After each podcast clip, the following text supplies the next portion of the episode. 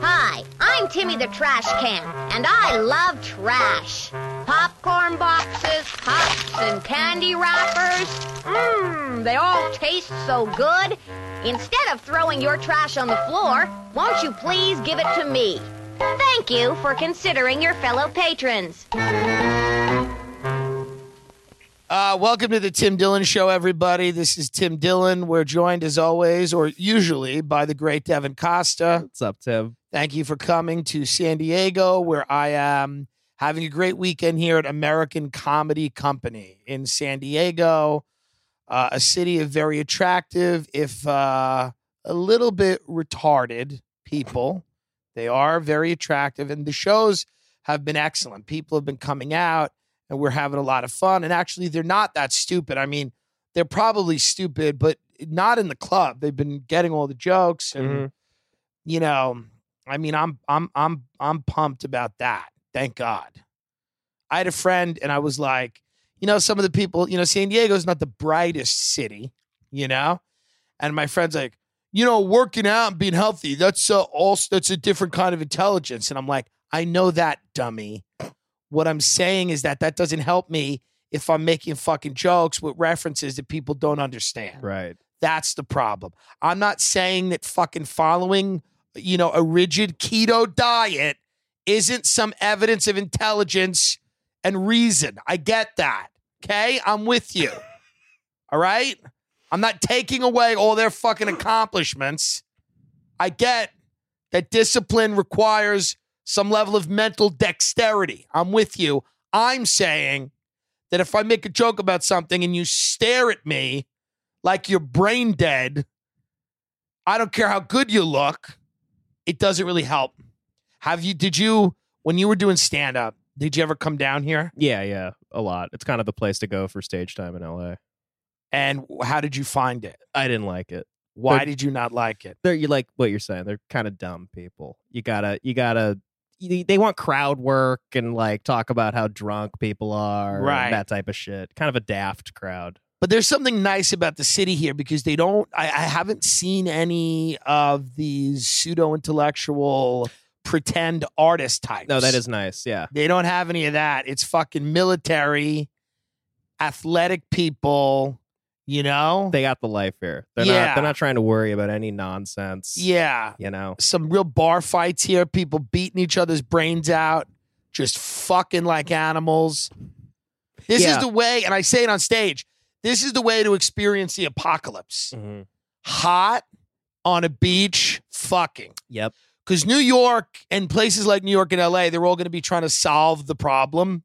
You know, they're going to die saying, actually, I'm right. Like, that'll be the last words they say. Right. They'll be like, no, actually. And then, you know, it'll all end.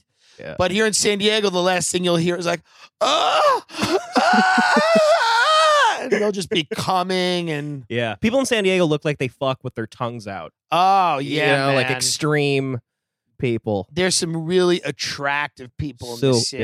yeah. Very hot. I went down to Seal Cove the other day, which is a, a, a beach where they've where there's a lot of seals and sea lions, and the tourists, Americans go visit uh, the sea lions to feel better about their own weight, which I think is very nice of San Diego to have a place where Americans can walk out on the beach and go, "See, I'm not that fat. Look at that 1,800 pound sea lion." Uh, the sea lions are, of course, usually much better looking than the Americans because they carry their weight better. That's just a fact. That's a reality.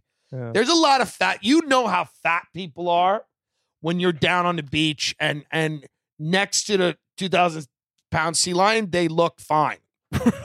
you know what I mean? They look like I'm like, what animal could I put next to you that would dwarf you? And like, we need a, a hippopotamus. we need a rhinoceros. Like, there's a 2,000 pound sea lion. These people aren't scared at all. They're walking up to these things, you know, smacking them in the face.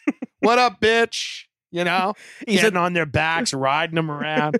I'm kidding. They're not doing any of that.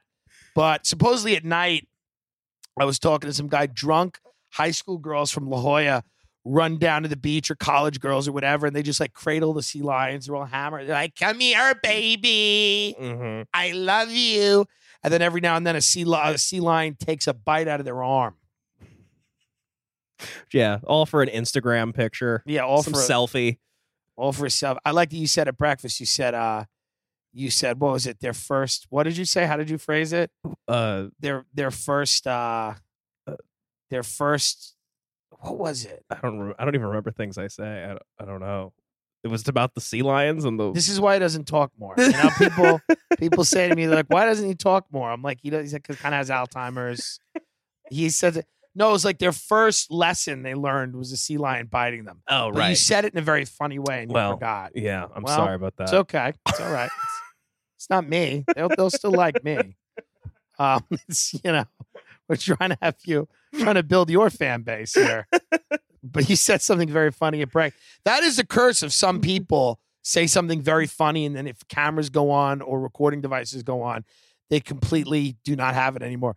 There are people that I've seen kill on shows, and then they'll go to a festival like JFL or they'll do Conan or something, and then as soon as it matters, not that this matters, but as soon as like anything matters, they're just they're like they just walk out and they're like "Ah!" and they just have nothing, and Mhm. then they fail and they and they and they leave. no, they don't leave. They stay, but they never quite get it. Um, I will say I I I I I had to end a friendship recently with somebody who I could see was going insane. It's very important to spot people on their journey to insanity and then throw them out of your life before they officially arrive in the insane asylum. And you could see them, you could see it happening to a lot of people. And there's a lot of like different indications they give.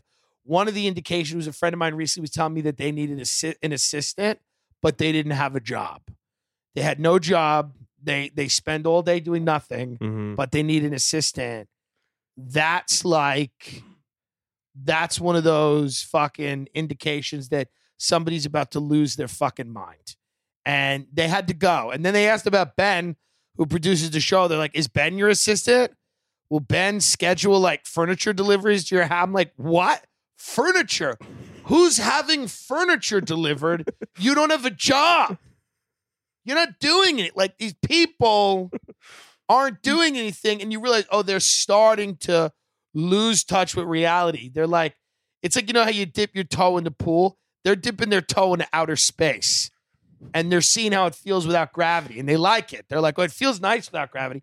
And so in order to do that you need to assemble a group of people around you that won't question any of these things and go you do need an assistant. Hmm. You need a team really. Really hmm. you need a team. And they're like you're right i need a team but unfortunately this person had to go and it is uh it is unfortunate I, I I I try to surround myself with rich people, but a lot of the problem is if they're very, if they're, there's nothing worse than a rich person who hasn't accepted they're rich Mhm. and then tries to be smart. This is this is of the archetypes of human being that absolutely need to be caught in a riptide. You know, it is this is one of the archetypes. A person who's guilty about their amount of privilege that they have money. So what they then have tried to do is become like an artist or become intelligent Mhm. and every interaction they have with the world is just this insufferable need to feel smart and to be recognized for their intelligence but they also like shoes like it's that type of person they're like i'm a genius but i also love sneakers that's a new archetype of human being by the way they're like i love revolution and i'm a very you know i'm a i'm a real uh, i'm a thinker and i realize that society's fucked but I also love sneakers.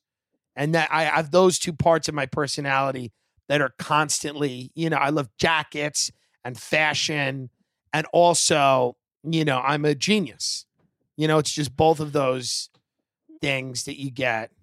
Yeah. And it's utterly so I had to get have you ever torched a friendship and then not regretted that you're not friends with the person, but regretted the way that you did it? hmm Yeah, yeah. We- We're impulsive, like Yeah. say something real, you know, like a headshot, and you feel kind of bad about it, but you you're probably on your way to not being friends anyway. I felt bad that I said a few things that I should not have said, but I think sometimes in this society, honesty is is people recognize honesty as an attack, especially when it is worded like an attack. Mm-hmm. But but I do think that people you know, to be an honest person is, I hate to say it, but it is kind of revolutionary in in a city like Los Angeles where many of the people you're dealing with are mentally ill. They're insane. So for you to say something that's based in reality throws them, you know, for a loop, and then they're angry at you. They're mad at you.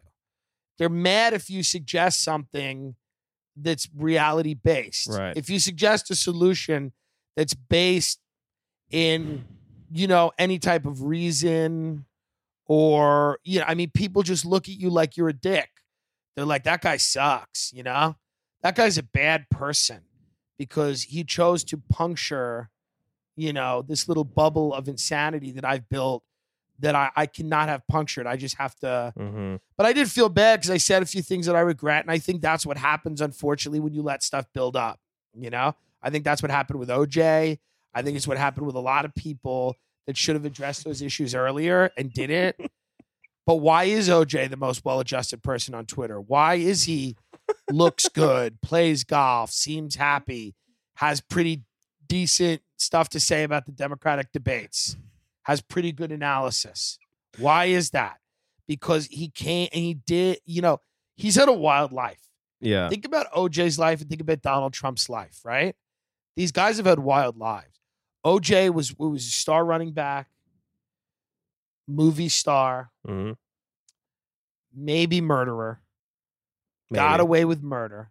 He was like the toast of LA society. Got away with murder. Ended up going to jail for like stealing. What did he do? He stole his memorabilia back from a guy that was selling his memorabilia. And now he's out. He's in, you know, the golden years of his life. He's playing golf. He looks good. He's, you know, he's free. He's got nothing to hide anymore. he's free. He's got nothing to hide. I mean, all in all, let's be honest. Is it a bad life? Let's be honest. Look at OJ Simpson's life. He's experienced everything. He's really experienced everything. Everything that you, the highs, the lows, Yeah. you know, he cut off someone's head almost. he near he nearly decapitated somebody that he did not like, that he was angry at. Many of us, when you're angry, what do you do? You got to shove it deep down because you don't want to get fired. Some cunt walks into fucking Starbucks or wherever you're working, starts being demanding, and you want to throw hot coffee in her face. You want to scold her. You want to just see her, you know, collapse like the witch in the Wizard of Oz. I'm melting. I'm melting but she's not melting. She's burning because you threw coffee on her and she's got at least second degree burns on her face and she's screaming. And her child is there, but her child isn't crying because the child is actually also kind of happy that the mother got it. And the child is kind of has that quizzical look on its face. Like, is this justice I'm witnessing? Is this my first? Is this my first experience with divine justice? This guy that just threw hot coffee in my bitch mother's face. But you can't do that right? So you stuff it down and then you drink, you smoke, you do whatever. People, you know, you eat unhealthy. Um, and you stuff it down, you stuff it down, you stuff it down. OJ walked in, he saw something going on Mhm. that he was not a fan of. And he made the choice to not stuff it down. he made the choice to take action. And listen, I don't know Nicole Brown Simpson. I, I did not know her. I did not know Ron Goldman. I was a child and I lived in New York. Um, and I- I, I do not condone murder. I want to say that because I think a lot of people listening right now are confused. And that's fine because life is confusing. I think many people are starting to realize that, that these absolutes are not really serving us, to be honest. And I think we need to start re examining these situations. Mhm. But what OJ did probably felt really good in the moment, Right. you know? Mhm. It probably felt really good in the moment to cut off their heads. Yeah. Now, immediately after, he probably was like, well, that was a lot. You know? Yeah, Like, yeah. That was too much. felt a little bad, you know, about and then he ending had the to friendship. Go. Well, then, then you know, you you start thinking about self preservation, and but what I'm saying is, let's just look at the life. Let's not focus in on any part of his life. Let's just let's let's focus out and go. What a life! When he's on his deathbed, he could say, I've done it all. I got away with murder. I was a movie star. I was the toast of the town. hmm I mean, He's a remarkable figure. I got to be honest with you. I don't want to use the word hero because it is, and don't stop with the violence against women shit. He killed a guy too. Don't start with me with this. He killed a woman. What about Ron Goldman? Yeah. You look at Donald Trump, crazy life, millions and millions and millions of dollars, been at the apex of a certain type of society. He was never like in the inner sanctum of New York society, but close enough. He was that new 80s, you know, uh, you know, billionaire, mega, you know, you know, a business magnate that courted fame, you know, like a wrestling heel. I think owned the Miss Universe pageant. Was it Miss Universe? Yeah, right. Hmm I think Miss Universe owned multiple casinos. Uh I mean, a, a- truly extraordinary life. And again, the pre- and now the president of the United States. It, this isn't good or bad. We're not more. I'm not looking at the morals of any of these situations. I'm just zooming out and I'm going compared to the experiences that most people have on Earth. Okay, hmm if you were to have a museum of great lives, and I don't mean great in the sense of like they dedicated their lives to making the world a better place, but just great lives, like where you you look at their life and go, oh shit, That's awesome. Donald Trump, O.J. Simpson, people like Cardi B, Mhm. who was a fucking stripper who was drugging people in Miami, some fucking guy that looked like me in a hotel room exactly like this, waking up going, where the fuck's my fucking gold card? You know, and Cardi B was fucking cutting lines with it by the pool. Mhm. And now, you know, she's, you know, has had the number one song. I mean, these are wild lives. Jeffrey Epstein. Jeffrey Epstein. You want to talk about a life? Let's talk about a life for a minute. Okay? Ran an international sex trafficking ring, a minor for children, you know, not for children. It was for children. He was not for children, with children. He ran an international pedophile ring, sex trafficking ring, and he had some of the most wealthy, you know, famous and wealthy people. The guy had multiple residences, multiple properties, had connections, had access, maybe worked for the CIA or the Mossad. Nobody knows. I will I will say this about Epstein though. What I will say is like all you idiots that are like, oh, you, we worked for the Mossad. Yeah, it's very possible he worked for the Mossad.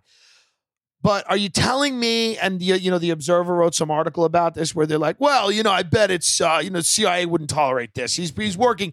He was a spy, but we don't know what you know who he was spying for. We don't know who he was spying for. So you're telling me, you're telling me that Jeffrey Epstein is compromising high level U.S. politicians, people from all over the world. He's working with the Mossad, and the CIA has no fucking clue. A bunch of fat guys in Ohio with Wi Fi who can get on Reddit seem to have a pretty good idea. But the Central Intelligence Agency has just got no fucking idea of what Jeffrey Epstein's doing. How stupid do you have to be to believe that? You know, anything to let this country off the hook. Mhm. Anything, any logical jump, these people will jump through fucking hoops to just let this country off the hook and go, well, no, this, this is not, uh, is not our intelligence people. Mhm. Our intelligence people are saving us from bad guys all over the world. They're not participating in this. They wouldn't dare. I mean, but that's the thing, man. I I I was I regret what I said. It was unfortunate. You got to move on.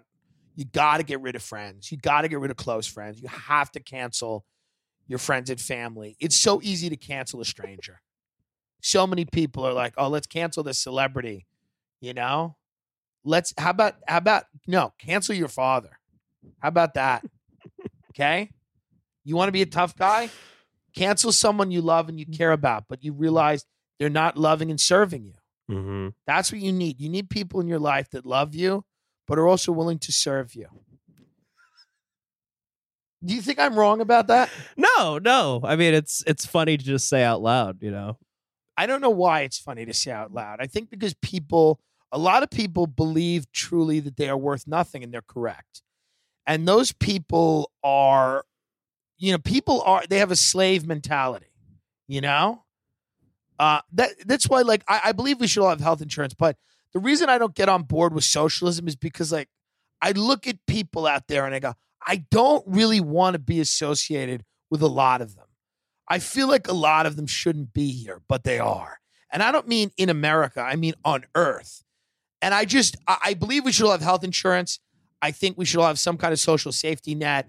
But I don't, I don't like collectivism. I don't embrace collectivism because I feel like many of the people on the planet simply shouldn't be. They're accidents. They're, they're biological accidents that are here. They're breathing and they're taking up space and they're consuming resources. But what do they generate? They're not generating anything you know, and then people say, "Oh, that's inhuman," blah blah blah. Oh, go scratch, you know. It, it it just we need to go back to the times of radical individualism, where the way I feel, radical individualism is a concept where you would radically be an individual, and it would it if you're really being an individual, you won't have a lot of friends your social circle will shrink if you start doing and saying the things you want. Don't worry. You will not get invited to places if you just put it out there. Now, the more and more you keep it in and you bottle it in, the more and more people are going to have you come because they want you to sit around and be like, oh, did you go to Anguilla? Did you go to Anguilla? Oh, Was it nice? I like but if you go out there and you you you say things like, you know, why can't I fuck my cousin? Or you say things like, you know, I, I don't I don't know why, but there's something comforting about OJ. There's something in his eyes that feels at peace. If you say that in mixed company, OJ's eyes are at peace. When you look at him, he feels like he's at peace. If you say things like that, the invitations are going to dry up. Don't worry about it. Don't worry about it. You don't have to go along with everyone's horseshit. Find somebody to fuck, get a pet, have a friend or two, and then move the fuck on. Enough. Enough with cocktails after work. Nobody needs that. Sitting around with a bunch of people. Get out, get away. Leave society. And I think, I, I believe this is a message that many people don't, because everything is collective now. Everything's based on like, and but nobody really feels that way. Everybody's pretending to care about other people, but nobody really does in their life because they all go on Twitter and talk about how important it is that everybody has health care, but then they they they their parents are rotting in some, you know, mm. some home or they haven't called their brother in 8 months or they don't really give a shit about their nephews or nieces or they're barely good to the people that live in the you know, live in their surrounding area, their neighbors they just they don't care, but they, they put on this idea that they give a fuck about other people. No, I think it is very empowering and liberating to get out there and say, I believe that we shouldn't be fucked by these large corporations. We should have, you know, kids should have food, you know? They should. Not a lot of it. Not too much. Yeah, I mean, it's real. The right amount. You give a you give them a nutritious meal. They'd still be hungry. Here's the thing with all these kids that are hungry if you gave them a nutritious meal, they'd still be hungry. Like if you gave a kid vegetables and a meat, they they they would still go to bed hungry with a headache, like I do, because they don't they didn't get to have a, a whole cupcake the size of a basketball, because that's what they're all used to. a lot of these kids are just used to eating fucking fun dip and you know ketchup milkshakes. And then remember Michelle Obama? Michelle Obama tried to get these kids to eat healthy. There was a literal riot. There was a riot because she's like, "How about you eat healthy?" And then because kids start going insane because food and uh, addiction to sugar, which a lot of people in this country have, I have it. If I don't have sugar, and this is why I'm trying to cut it out, but I get headaches. I start getting angry at people irrationally. I start getting angry at people that I haven't seen in forever. I just I start wishing horrible things happen to them. Ending friendships. Yes, but I also like I'll lay in bed sometimes and I'll I'll imagine someone getting killed. I'll imagine all the different ways that someone could die. And it's all, and then I'll have a slice of uh, flourless chocolate cake, and I'll go, that guy's not a bad guy. Really? He's not that bad of a guy. But I will spend an inordinate amount of time imagining them dying and and and and being like, yeah, that's good. because I think when you when you detox from sugar and you start working out, I I did the treadmill the other day. You gotta up your levels of compassion. Because when you're a fat slob, it's very easy to just have compassion because you're like, I'm a fat slob and everyone else is a fat slob. And I don't care and I don't require anything. But if you're an in shape, fit person and you care about yourself, you walk around the world and sometimes you look at people that aren't caring about themselves. And I don't mean necessarily only in looks, but I mean like in any way. And you just get angry at them. And you're like, these people don't have the level of discipline that I have. And it's very, and it, it makes you angry, you know?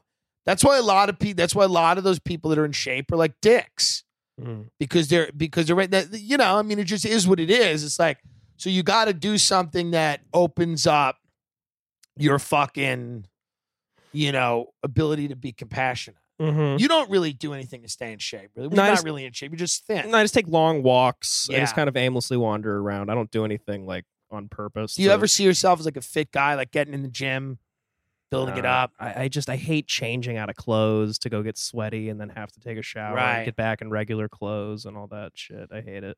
Yeah, I mean, it is a, it is a, it is a whole lifestyle that you have to, like, you do have to really just go wholeheartedly into. You have to get addicted to it. You got to get addicted.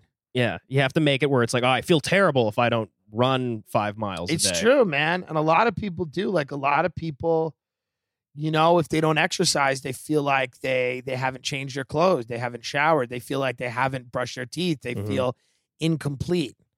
You know, I want to be one of those people. I want to feel like that. And I want to have that relationship with my body. You know, I feel like once I lose weight, I'll get cancer. I feel like that. Like once, once my body, once I lose weight, I'll immediately get cancer because my body won't know. Like What's What going if- on? this is how powerful sugar is. Sometimes, sh- like sugar will say in my own head, it'll go, "I'm the only thing keeping you alive," and I'll believe it. I'll be like, "You're probably right." Like sugar will go, "If you get rid of me, you're dead. You're not gonna exist anymore." That's how tough it is, man. It's tough to change behavior. It's one of the hardest things in the world to do to Mhm. change your behavior. You know, it's very tough, and that's why people don't succeed at what they want to do is because they're unable to say to themselves, "I have to change," and in order, and once I change, I got to kick all these people in my life out that haven't changed, and that's unfortunate, you know. But you got, I mean, you got to do it. It's like when you're a drug addict and you get sober, you don't go to a crack house. Can you imagine that? Imagine a sober guy still hanging out at the crack house. Just looks nice. He's got new clothes, feels good. He just shows up to the crack house. He's like, hey guys, what are you doing? They're like, we're, we're smoking a rock. That's what we do. And you sit on the couch, like, yeah, I remember that. And you're still trying to talk to them as they fucking, they're all cracked out and twitching. and, Yeah. You know, you're blending the money. hmm You're drinking milk, just yeah. trying to talk about the weather. Glass of milk. You're like, you guys want to go to a movie? They're like, what? No, we want to smoke more crack. We don't want to go to a movie. We don't want to change. You've changed. Now get the fuck out of here. Stop showing us what it's like on the other side. That's the thing. Kick them out. The people that aren't changing with you. You know? I, I mean, I don't know what to say. Marianne Williamson, man, she's hip to all this shit. She gets it. She fucking gets it, man. Marianne Williamson is fun to watch because I like I like the archetype of woman that she is is somebody that I've met over and over again in my life. It's the mom who lets you smoke pot in her Mhm. house. Yeah. But she'll also corner you and tell you about a ghost that she dated for a summer. You know, it's the mom that'll talk about her spirit guides, you know, while she sells you weed. That's the mom. Yeah. She just gets fucked up. And when she's having a good day, she's talking about spirits and You know, but when she's having a bad day, man, she's just spitting and cursing. Marianne Williamson, when she's having a bad day, is just walking around a beach screaming at seagulls, screaming at birds. Because that's the other side of spirituality. People don't realize that. But once you're really open Mhm. and you're letting everything in and you're having the full range of human experiences, once you really start to do that, uh, there's also some real darkness that comes along with that, as there should be. And, you know, we haven't seen that out of Marianne Williamson, but I would certainly like to. Oh, I'd love to. I would love to see her just smoking crack, you know? She is interesting though. She seems like if she was president and like Mercury was in retrograde, she'd give everybody like paid vacation time. Yeah. You know, Yeah. Like we all get the month off. She'd have an astrology based foreign policy. yeah, exactly. And good for her, man. I'm with it. I'm with rich white bitches talking nonsense. And I've always been with that. It's fun. They're fun to be around high. It's fun to be around people that have never set foot on planet Earth. It is so fun to be around people that have never set foot on planet Earth. They have no fucking idea of what they're talking about Yeah. there was a great Woody Allen movie called Everybody Says I Love You, and it's a musical. And uh, Goldie Hawn plays this, you know, Upper East Side, Park Avenue liberal, or Upper West Side, wherever they live. They live in this, you know, very wealthy area in Manhattan.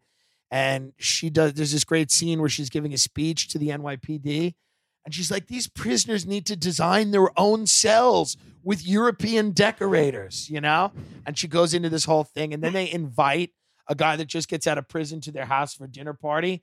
And it's just, it's great. I'm not saying that Marianne Williamson's wrong about a lot of shit. I bet she's right about a lot. You know, she's talking about dark psychic forces and everything like that. Sure. But this Manichaean sense of good and evil that we need to shove everything into is terribly childish, you know? This is like Lord of the Rings stuff. This isn't a, a, a rational way to approach the problems that we have Mhm. by her being like, there's a dark psychic force coming from the red states, and the blue states need to harness the power of the crystal. It's like, no, bitch. What we need to do is figure out what to do with the 60% of the workforce. It's going to be fucking irrelevant Mhm. very soon. These problems are larger than just the reactions to them. Okay? It's not just about psychic forces and good and evil.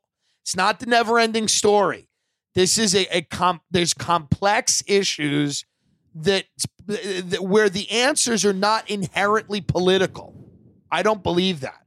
I believe the answers are going to be maybe they're going to come out of the tech space or they're going to come with new technology or they're going to come with, you know, I, I don't believe that somebody in Washington is going to be like, well, I figured it out. Because if you look at all the advancements and all the things that have changed your life, a lot of them have been not political, they've been technological, they've been, you know, cultural.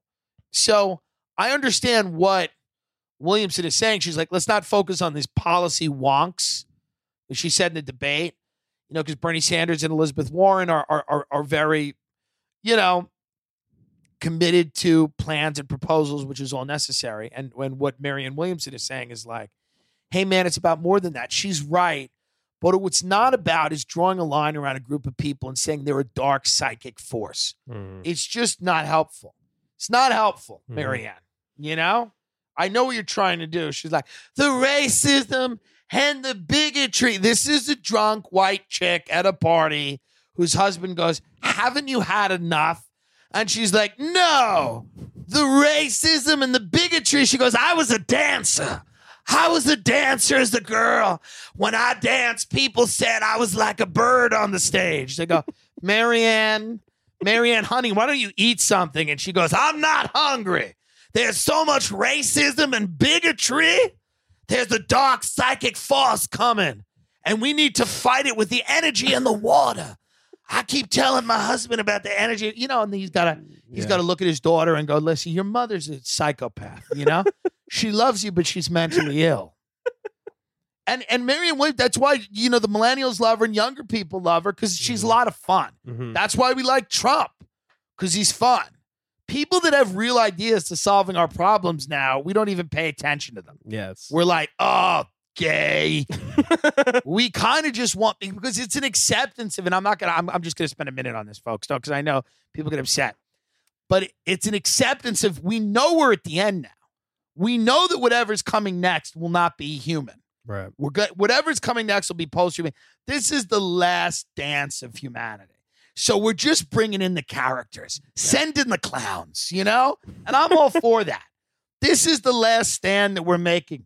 Let's have fun. Let's have it be entertaining. Right. Have her win. I hope she wins. I hope she wins and there's a seance in the Oval Office and everybody's got Harry Potter wands and we're all waving them at each other. Who gives a fuck? we're in too deep. Math is not getting us out of this, potentially. Who cares? Yeah. I'm all for her, man. I love that archetype of person. A white, uh, privileged woman who's full of shit. I've gotten a lot of great drugs from these women. They have the best pills. They got good fucking drugs. And they care about everybody except they don't want anyone in their yard or home, you know? I these racism and bigotry. Two poached eggs, please. Josefina. Two poached eggs. Make sure they're properly poached this time. I don't want to have to hit you again. The racism and the bigotry.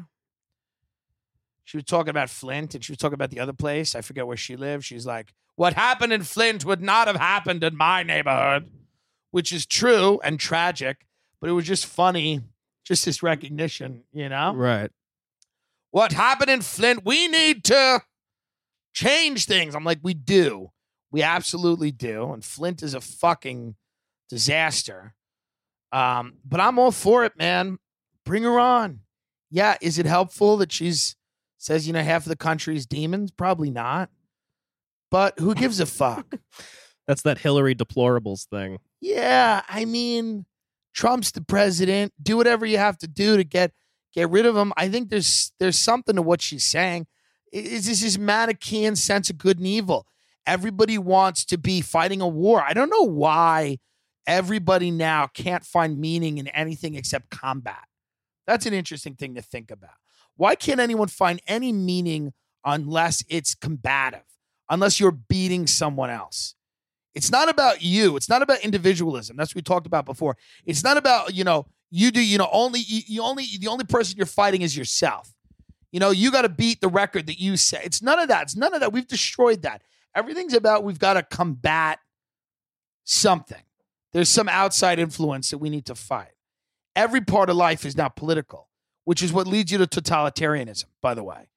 Because if everything is political, uh, what then happens is you have this, you know, population of people that's completely incapable of seeing anything outside of the lens of politics. And then you lead yourself pretty quickly to a situation where you have uh, uh, the state, you know, with its boot on your neck and everything, whether it's art or everything in the public sphere, everything is message driven. They're all political messages. And it's fucking creepy, man. It becomes North Mhm. Korea. It's like nobody wants to live in that. You look at every movie review, every album, everything, everybody's trying to inject politics into everything. People don't know where this goes, they don't know where it leads. You know? Yeah. I think it just leads to a place where the public sphere is just polluted with these empty political messages that suck. You know, that's okay because I'll just be smoking crack at Marianne Williamson and OJ. Why are these people in our lives? Why is OJ Simpson in our lives? Is he here to teach us something? Seriously, it's a fa- he's a fascinating person. I want to get him on the show. And I know a lot of people will be mad at me, but the people that'll be mad at me for having him on the show will be people that are mad that he killed a woman. They don't care about Ron Goldman. They don't give a shit. no. If he only killed Ron Goldman, he'd have a show right now on VH1. Okay? But because he killed his wife, all the female comics that, that have kind of yelled at me for tweeting about him Yeah. will be angry that he's on the show. no one cares about the Jewish man. Yeah, damn right. Yeah. I'll tell you this, folks. Uh, everybody in Edinburgh right now bombing. Good for you. Uh, I'm a big supporter of people taking their horrible acts and inflicting them on another country. I'm a huge supporter of that. Um, and spending an inordinate amount of money to bomb for 30 days straight in the Scottish Highlands. Good for you. They don't cover any of the expenses No, to go. not when you're a loser. um, and I'm not talking to established people that are, you know, killing it over there. I'm talking to, you know, the people that think it's a good idea because they've been bombing in New York and LA. They think maybe it's a good idea to go perform on the moor in Scotland. That's going to change everything. No, it ain't. No, it ain't. Okay? I've had enough. British comedy's different. You're, you know, they have a one man show. They want a story arc. It's not just stand up. They want an arc. They want it to say something, beginning, middle, and an end. They want it to have, you know, infrastructure like a show. I one of the best clubs I ever performed in was the Stand in Glasgow, Scotland, because it's a theater. Comedy there has its basis in theater. Comedy in America has its basis in circuses, Depression era tent carnivals, and then eventually mafia owned lounges and nightclubs. Stand up comedy was kind of invented by the mafia, you know, just another thing to put in in the lounge while people were drinking. So America's more rough and tumble. The jokes are shorter. It's in and out. Britain, you get more space, and they'll, they'll, they, there's long periods without laughter, Mm. and people are really into that. You know, which I kind of appreciate to an extent. I like the way that we do it here personally, but I can appreciate the way that they do it there too. Uh, and when you go to the stand in Glasgow, there's no drink service in the room. Hmm. So the, the host will come on for 20 minutes, then you go up and you do 20. Host will come back on and do another 15, 20, and then somebody else comes up. Host will come back on. And then if you're headlining, you'll go up. But the show's like two hours long, and they, there's 50 intermissions after each act. People go drink at the bar, then they come back. So their full attention is is on you. Oh. Know, I'm in San Diego and I'm performing last night, and I hear people going like, "What does that have cranberry in it? Is that cranberry?" And I'm I'm like, "Hey, I'm I'm up here trying to do something. Can Mhm. you shut up?"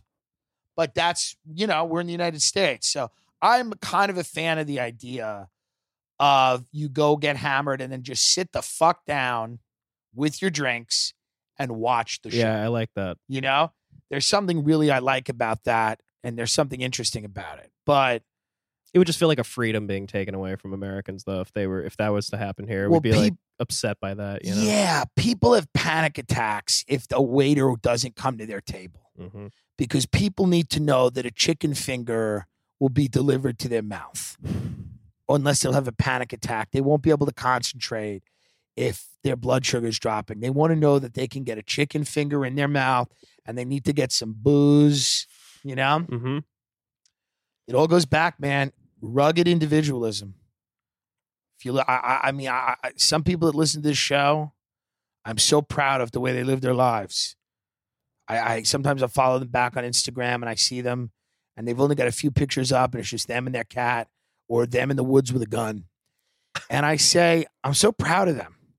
I'm so proud that they've accepted that life is solitary, and that they really should be accountable only to themselves. And I'm very proud of them sometimes people that follow me have these large groups of friends and they're always going on vacation and i see through that. I know what it is. Stop it. Be like the man with three photos one of an emaciated cat and one of him in the woods with a gun and the quote i'm ready. I don't know what he's ready for but it says i'm ready. It's probably i don't know you know? But that to me you know just a nice quote that says i'm ready. Just a guy in the in the woods with a gun He's just waiting. We're in like the weird calm before the storm, you know, because there's not going to be a storm. There is no war. You know, the world will end in a very, like, it'll be, just be long and drawn out. hmm Things will just get worse and worse and worse little by little. Trump know? gets elected again. You think he starts a war? Mm, it's hard to say if he starts a war or not. I mean, John Bolton's in there really trying to push Iran. The neocon, the neocons never really gave up power. They just morph. And by the way, neocon, neoliberal, it's all the same thing. It's just war profiteers. That's who they are. Mm-hmm. So when Bush left office, they grabbed John Brennan and they grabbed, you know, people that were influential in the CIA and people that were influential in the Defense Department. and they pushed, you know, what they always push: eternal conflict. Okay, Mhm. and and then Obama's out now, Trump's in. So they start sending in people, and they have Kushner's ear because Kushner's probably a little bit more sympathetic to some of their causes than Trump. So, and he just may be, I guess, you know, somewhat more agreeable than Trump as a personality. So they're they're kind of going at Ivanka, going at Jared, um, and you know, John Bolton is in there. There are people in there that are they just want more war and more war, and that seems to be. And, and again, a lot of it is these are people whose bottom line is, you know, affected greatly by how much conflict there is on this planet. Mhm. So the more that there is, the more money that they make. And so in order to justify that in their own heads, and I've spoke to some of these people, they tend to believe that without America inserting itself into every problem, the world would be much worse off. And that's the way they all go to sleep at night by saying, We're the American empire. These people don't have the self awareness. Like, you'd almost imagine that they'd be like yucking it up. Like, I can't believe it. We got ourselves in another war. Like, that's not the way they believe.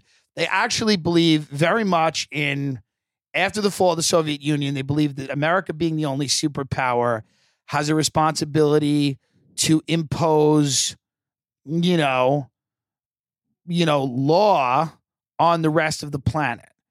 And but that law, what that law really is, is protecting American trade routes and protecting uh, future American markets for American goods and services and protecting multinational corporations. You know, we're not talking about law like freedom of speech and freedom of association Mhm. at, and the rule of law and things like that that are all, you know, uh, a positive to try to introduce into a society. We're not talking about that. We're talking about the ability of American businesses and multinational corporations to do whatever the fuck they want, which is why they all hate these countries that don't allow that. Russia, you, North Korea. I mean, obviously, Mhm. North Korea's a contemptible state. Russia does a lot of fucked up things. But the reason that we like Saudi Arabia, for example, they're our pals. They come for the barbecue. There's Prince Bandar eating Q with the Bushes. this pork is so tender. They are lobbing the heads off of gay people over there. Mhm. They're chopping off hands. They're beating women with sticks. And we don't care. And their leaders come over here to have a hoedown. They're having a hoedown with the Bushes. But we look at Vladimir Putin like he's Voldemort. And the reason for that is because we're eating with Saudi Arabia. We're making money with them. It is what it is, folks. I'm tired of explaining. You should know that. It doesn't mean you have to hate America. I love America. America's a great country. We do, we do, we've done some fucked up shit, but I don't think America is the CIA. I think America's, you know, these retards in San Diego that all bought tickets to come see my show. They're eating guacamole and watching seals fuck, you know? I think America is my producer, Ben, you know, good looking but brain dead person who literally walks around, doesn't know where he is half the time. you know, he's good looking and stupid. Is there a better combination to be, by the way? That's what San Diego is. Good looking, stupid people have it all Yeah. okay because they don't know what they don't know and everything you know being good looking you're connected with your body you're like oh here's my big dick and i'm i'm good looking and blah blah blah and you don't have to really think too deeply about anything else because that gets in the way you know? Really does.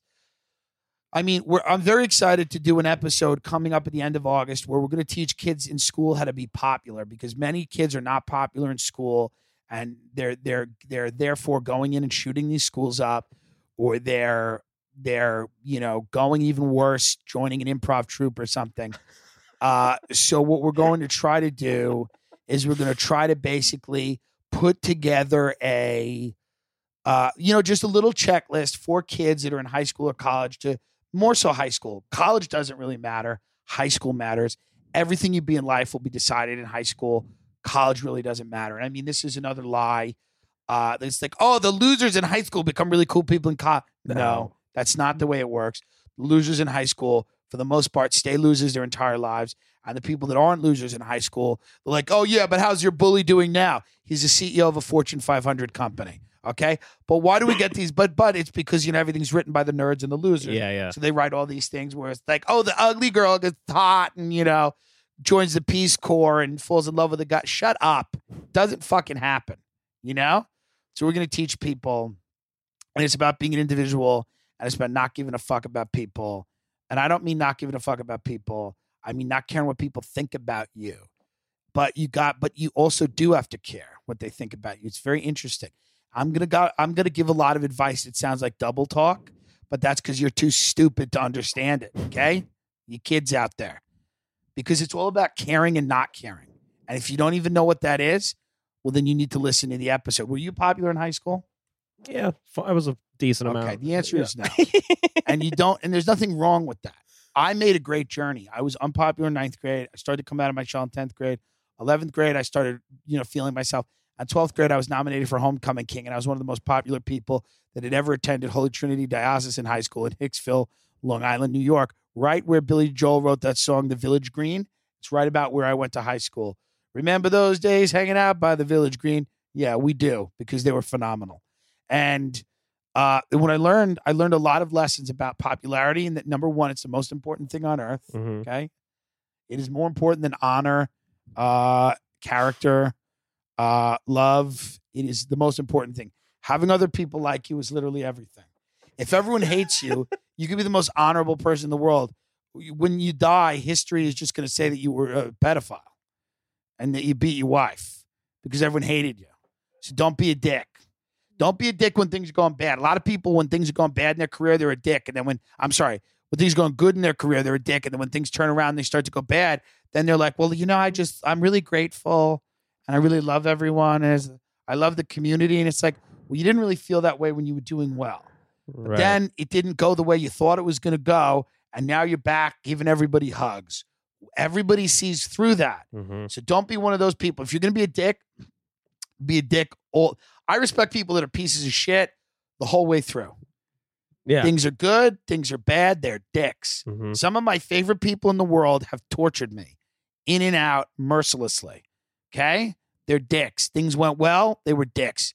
My, one of my old bosses who I love, things were good, he was a dick. You did well, he was a dick. You did bad, he was a dick. He was always a dick. Okay? And you got used to that because he wouldn't give you an inch. I respect people like that. What I don't respect is people who like, you know, turn it on, turn on the nice when they're, you know, flailing around, barely able to survive, their heads above water, barely. They're drowning, except their mouth can stick out of the ocean and they can take breaths and go, and then apparently, then somebody swims next to them and then they're nice. Then they're nice. Hey, is there room in your raft? But when they're doing well and they're cutting through the water and they're swimming and they got it, if somebody comes near them, like, get the fuck away from me. Be like that all the time. You know? Yeah. You know? I mean, that's the reality. I'm nice to people all the time. I care about people. I do. Why, why are you laughing? I'm nice to people. I'm very nice to people. You are. You are. I'm not a dick to people. I just don't. What I don't see here's what I gets in. This is why people think I'm not nice.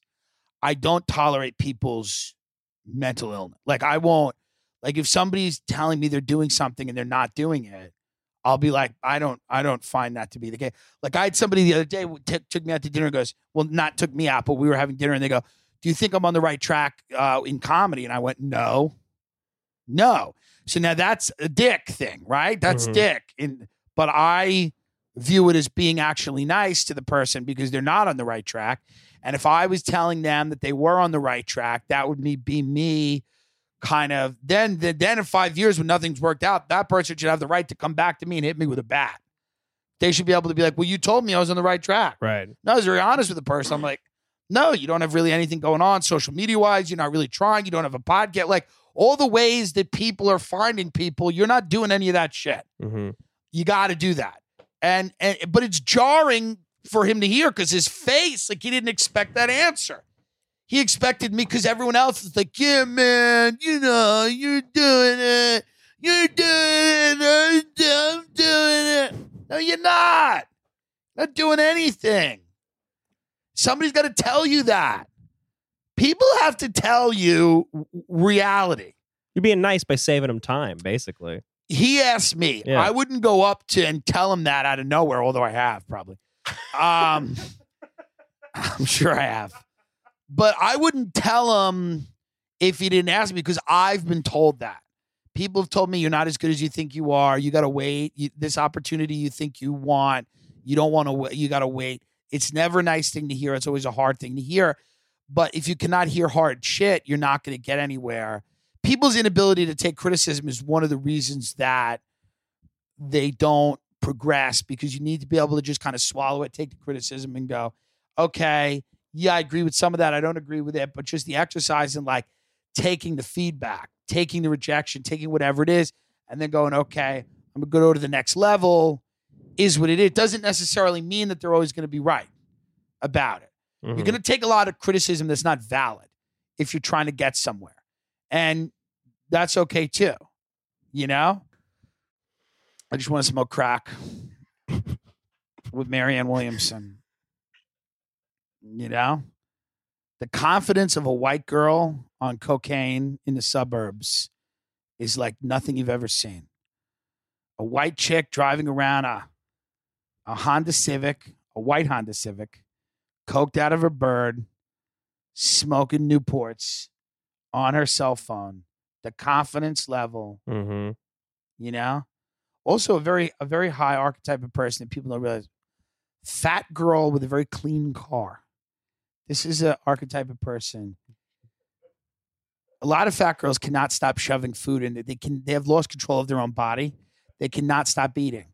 So they make sure that their environments are immaculate. They're very clean. Right. And it, I've had many of these friends. The fat girl with the very clean car. Yeah, it's a total thing. Their car is so immaculately clean. It's like there was never food in it. It was like it doesn't smell like food, but you know that there had to be food. You look at the girl and she's pouring out of the front seat, and you go, There's been food. Why doesn't it smell like French fries? Every now and then you would get in my car and you'd see a little perfectly diced tomato that fell off a Mexican pizza. Just a little diced tomato sitting there on the dashboard. But you will never see that with the fat girl with a very clean car. You will smell beautiful perfumes. It will be very nice. She'll have maybe track lighting when you sit down. There'll be a pleasant aroma. Even as the car pulls up, you'll be like, wow, her hair will be neatly back. Her hair will be neatly back, scrunched up in a ponytail. She'll always have new clothes on.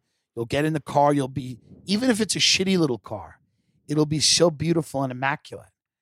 And you'll be looking around because you'll you'll look at the girl and you'll expect that there'd be like a, a bucket of fried chicken in the back, you know?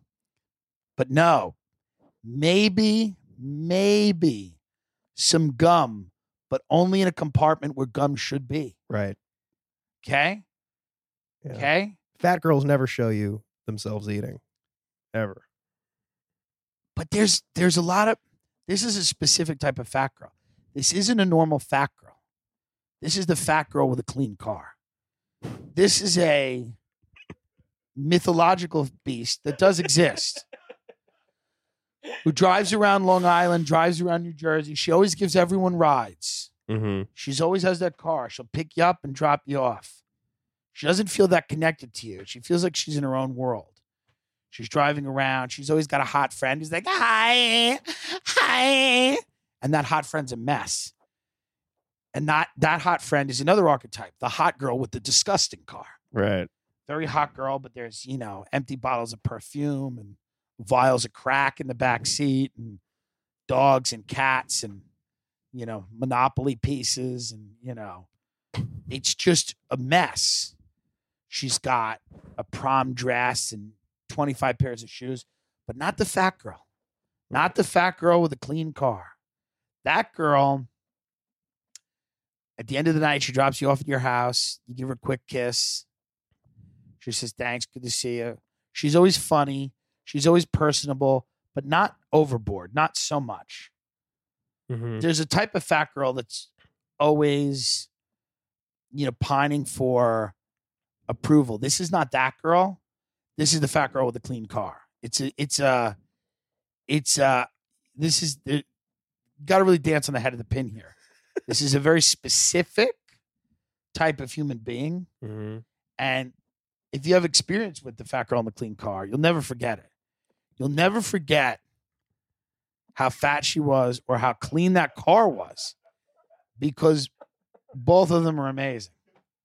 And she had an interesting type of fat. It was like hard fat. It wasn't gelatinous, like fun fat to play with, like a lava lamp that was constantly rearranging itself. It was a hard shell fat, like someone had poured magic shell on it.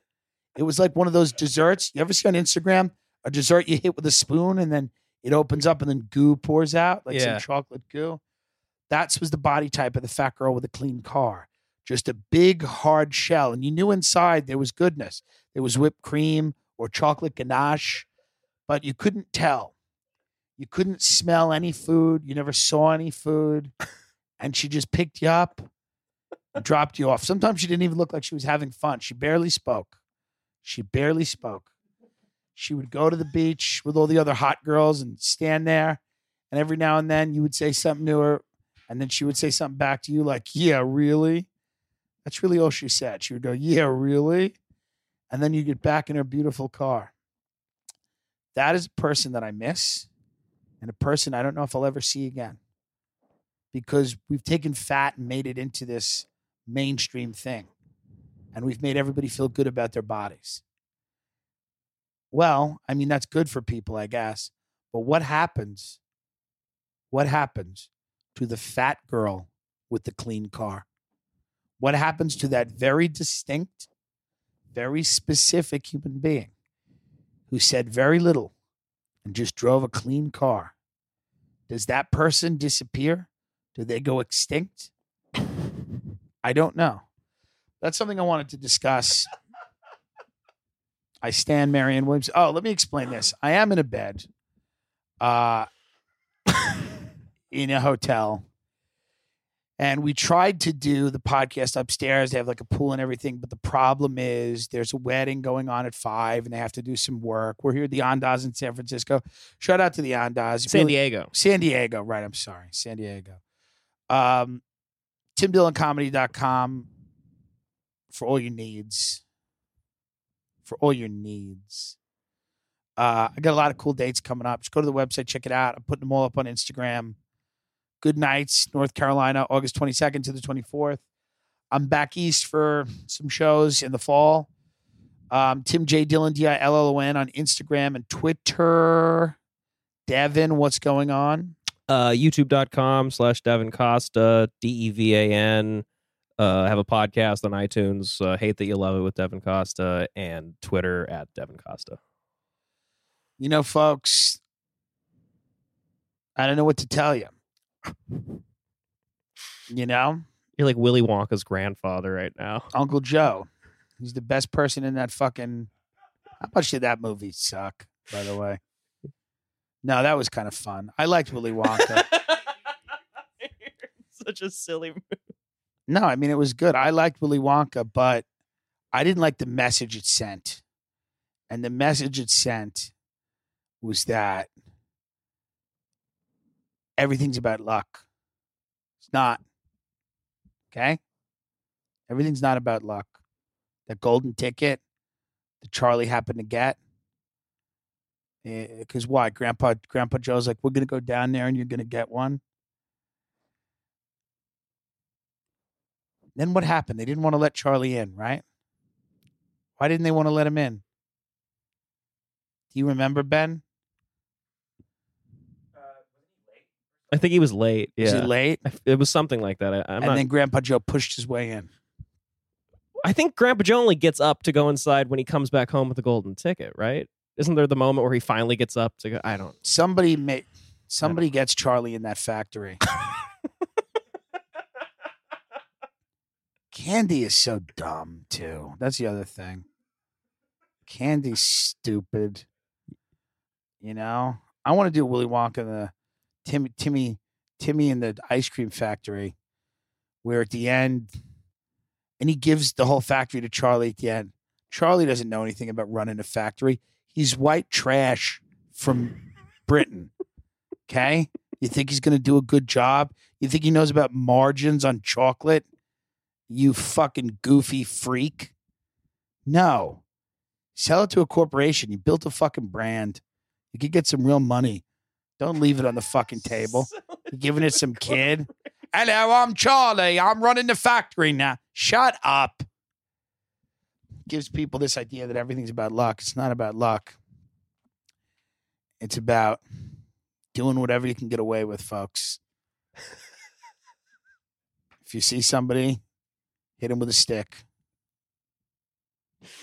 And keep on going. That's what it's all about. You know? I mean, I would vote for the person who got out and said, do what you can get away with. Cheat on your taxes, cheat on your wife. You live once. Why is OJ Simpson? I just want to go back to this. Why would I look in OJ's eyes? Do I see the peace of like just a beautiful lake, a pond? I mean, does anyone else feel this and is confused by it? Is he innocent? Somebody hugged me at my show the other day. They're like, I like that you did a Michael Jackson joke, but you know he innocent. I'm like, yeah, I'm with you. I'm with you. Thanks for buying this ticket. Yo, he innocent. You know, when somebody says that, you know what I want to say to them? I want to look right at them and whisper in their ear, hey, don't tell anybody. So is Hitler. He's innocent too. Wouldn't it be good if she was like, yeah, I know. I know. Goodbye.